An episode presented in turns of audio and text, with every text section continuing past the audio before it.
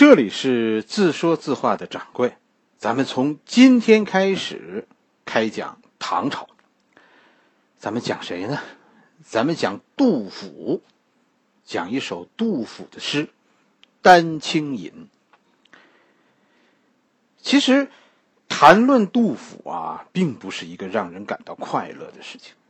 啊，说说你这是又又要解密杜甫了 啊！你这一路四百多集历史人物都是揭秘，确实如此。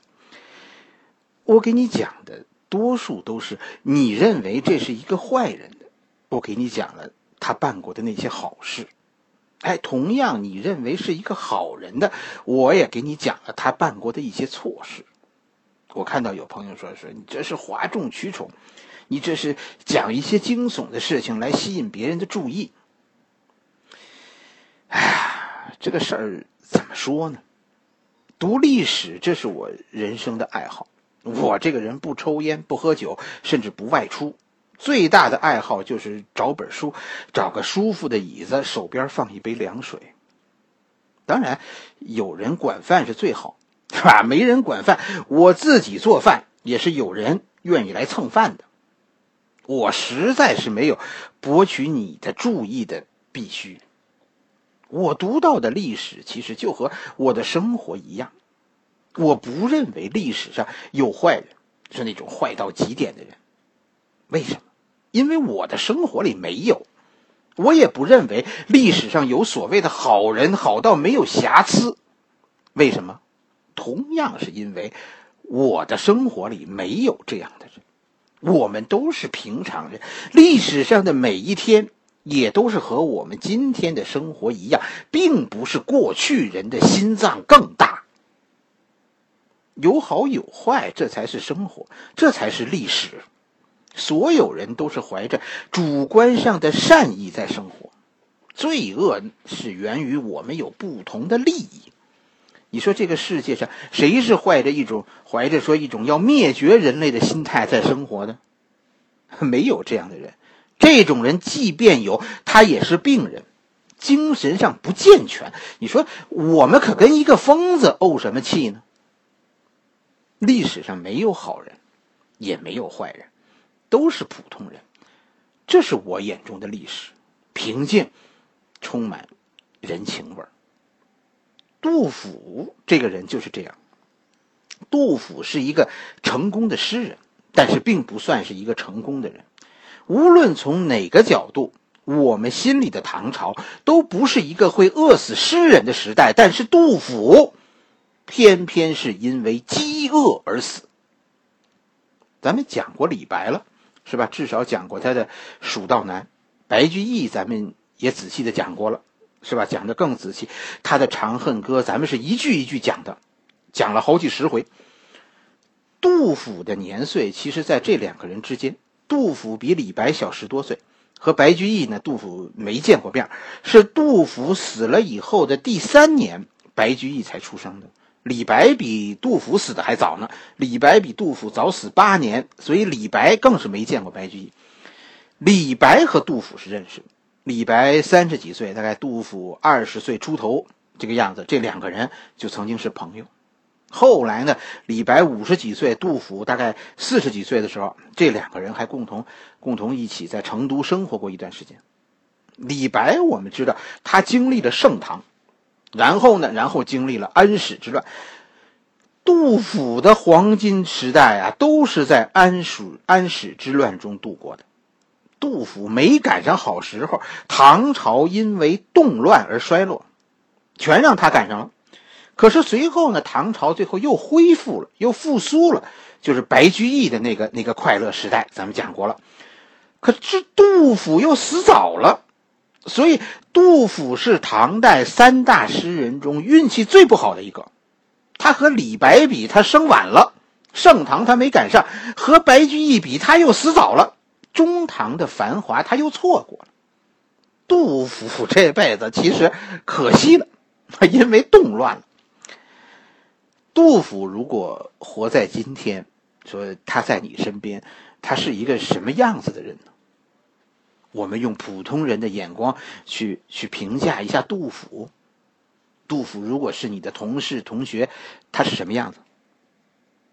杜甫要是我们的朋友，恐怕这个人你不一定喜欢。杜甫很有才华，但是为人尖刻，就那种很古板、满嘴都是都是正义、都是大道理的人。而且像杜甫这样总嘴里总是儒家思想不离口的人啊，其实不怎么常见。问题是什么呢？是杜甫真的是儒家，儒家最坏的毛病就体现在杜甫身上，就是说一套做一套。杜甫是嘴里始终仁爱正义不离口的，但是这并不妨碍杜甫去行贿、去钻营、去搞同流合污。杜甫也是相信结果好就是一切的人，为了正义做事可以放低底线的人。杜甫的为人，他的才学大家是公认的，但是他做事的风格恐怕，呃，也不是大家都认可的。所以，当杜甫活着的时候，他四处碰壁，因为才学过人，他他常常被别人看中。杜甫不是没有机会，但是他跟谁也不能长久。才学这个东西是你走进这个社会的敲门砖，但入门以后，你要想啊长久，那那还得拼人格、拼人品，对吧？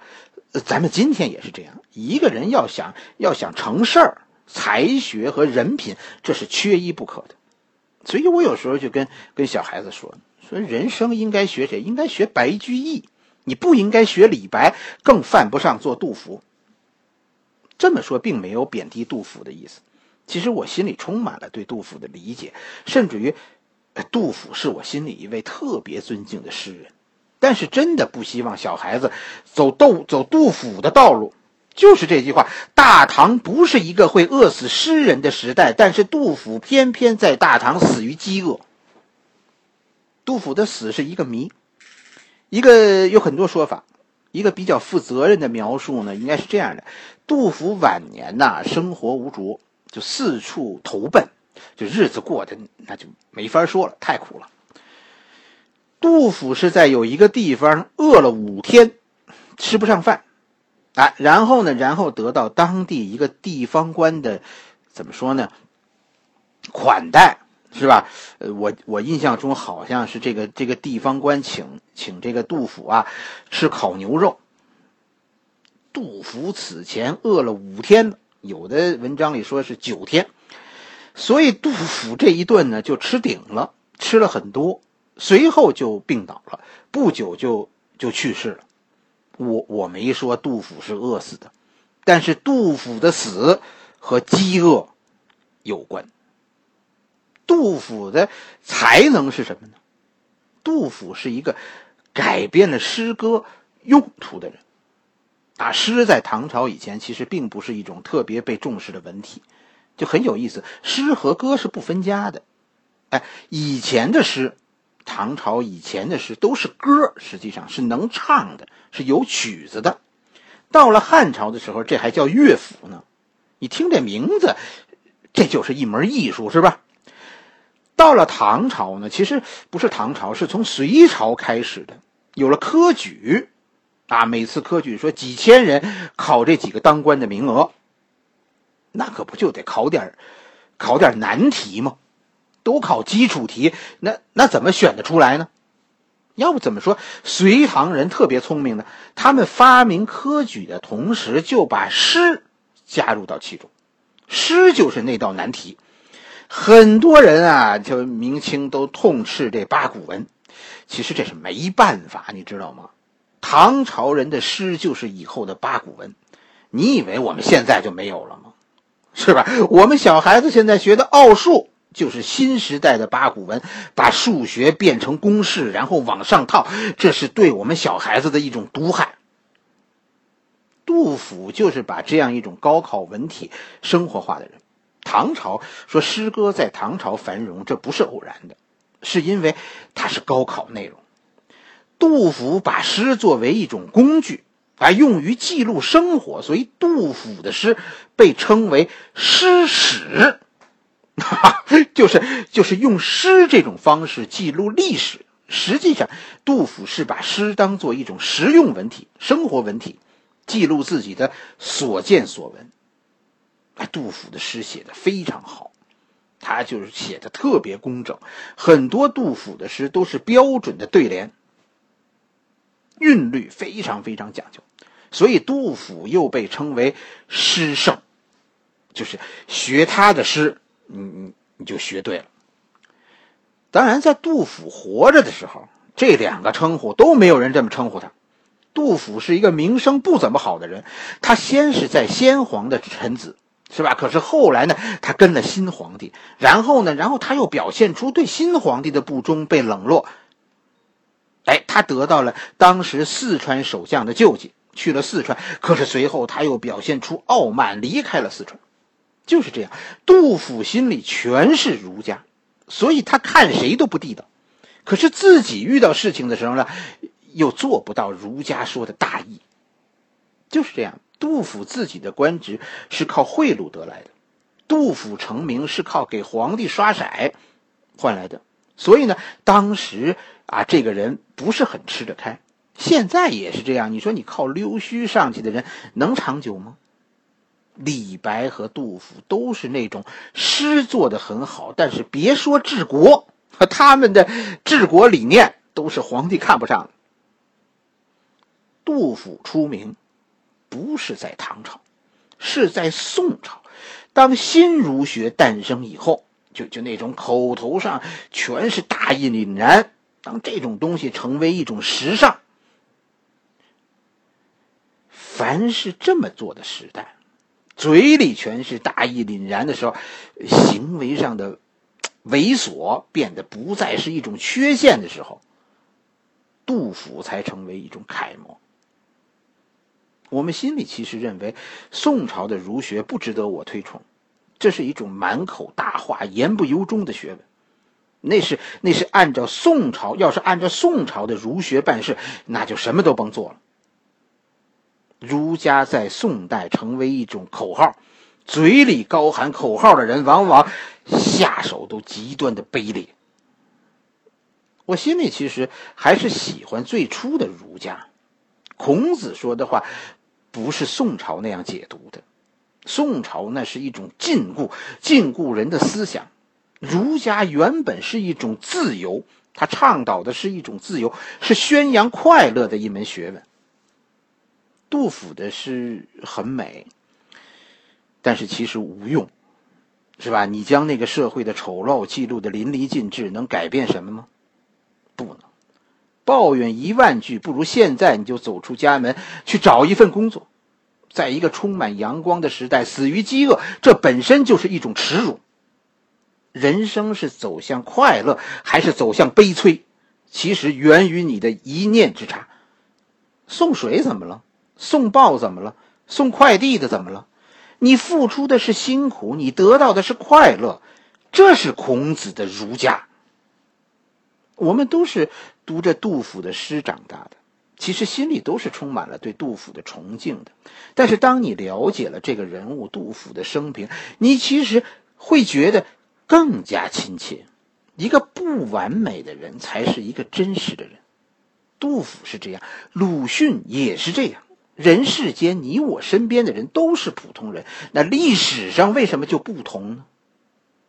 这大体上就是应该你审视历史的时候的一个正常的心态。好了，杜甫的故事，咱们这就算是开场了，是吧？咱们还是老规矩，结合一首诗讲一位诗人。我选的这首诗呢，叫《丹青引》，这是杜甫人生鼎盛时期的一个作品。这个时候就是安史之乱呢，是后期了。哎，就是咱们以前讲过那个唐玄宗和杨贵妃的故事，咱们以前讲过了，是吧？这个时候，杨贵妃已经上吊了，是吧？唐玄宗跑到了四川，他儿子当了皇帝，带领各路大军围剿史思明。安史之乱嘛，安禄山、史思明，这是安史嘛？安禄山这个时候已经死了，史思明当家。就在这个期间，杜甫因为支持新皇帝而受到重用，担任了左拾遗。这样一个官职，左拾遗这个官职啊，在唐朝的不同时代，它的品级不一样。但是在这个时候，有说是八品的，有说是九品的，反正是个是个很小很小的官但是官职虽然说不大很小，但是这是一个可以和皇帝走得很近的岗位，所以在这个期间，杜甫其实算是发迹了。他接触到了很多人。丹青隐这个丹青其实是一个画家，书画不分家，这个人也是一个书法家，叫曹霸。杜甫算是人生这个时候，在人生最得意的时候，写了这首诗《丹青隐》。可是，杜甫的得意没有维持很久，哎，三五个月以后，杜甫就出事儿了。为什么呢？他上书朝廷为一个罪臣讲话，结果杜甫被贬官，八九品再贬。你你想去吧。杜甫随后就去了四川成都。这个罪臣呢叫房管，不不是说房管局，这这不是个职务，这是他的名字，他姓房名管，就是这俩字儿。这个房管出事儿呢，是因为书呆子。那个时候，唐军和叛军在长安激战，这个房管呢给皇帝出主意，咱们学古人搞一个火牛阵，哎，就是，呃，牛尾巴上点火，让牛去冲击敌人。这个事儿，咱们讲春秋的时候讲过了，是吧？应该是《廉颇传》，搞这个火牛阵的人呢，就应该是呃燕国灭齐那会儿，是吧？田丹的火牛阵，一般都历史上其实一般都认为这个火牛阵这个事儿不实，那这是个编的故事。其中最主要的原因就是，以后好几次有人学这个招数都不成功，房管这一次就失败了。说两千头牛，最后没有向前跑，而是听到叛军的呐喊和战鼓声以后，冲向了唐军，跑回来了。结果是唐军大败，因此房管被撤职。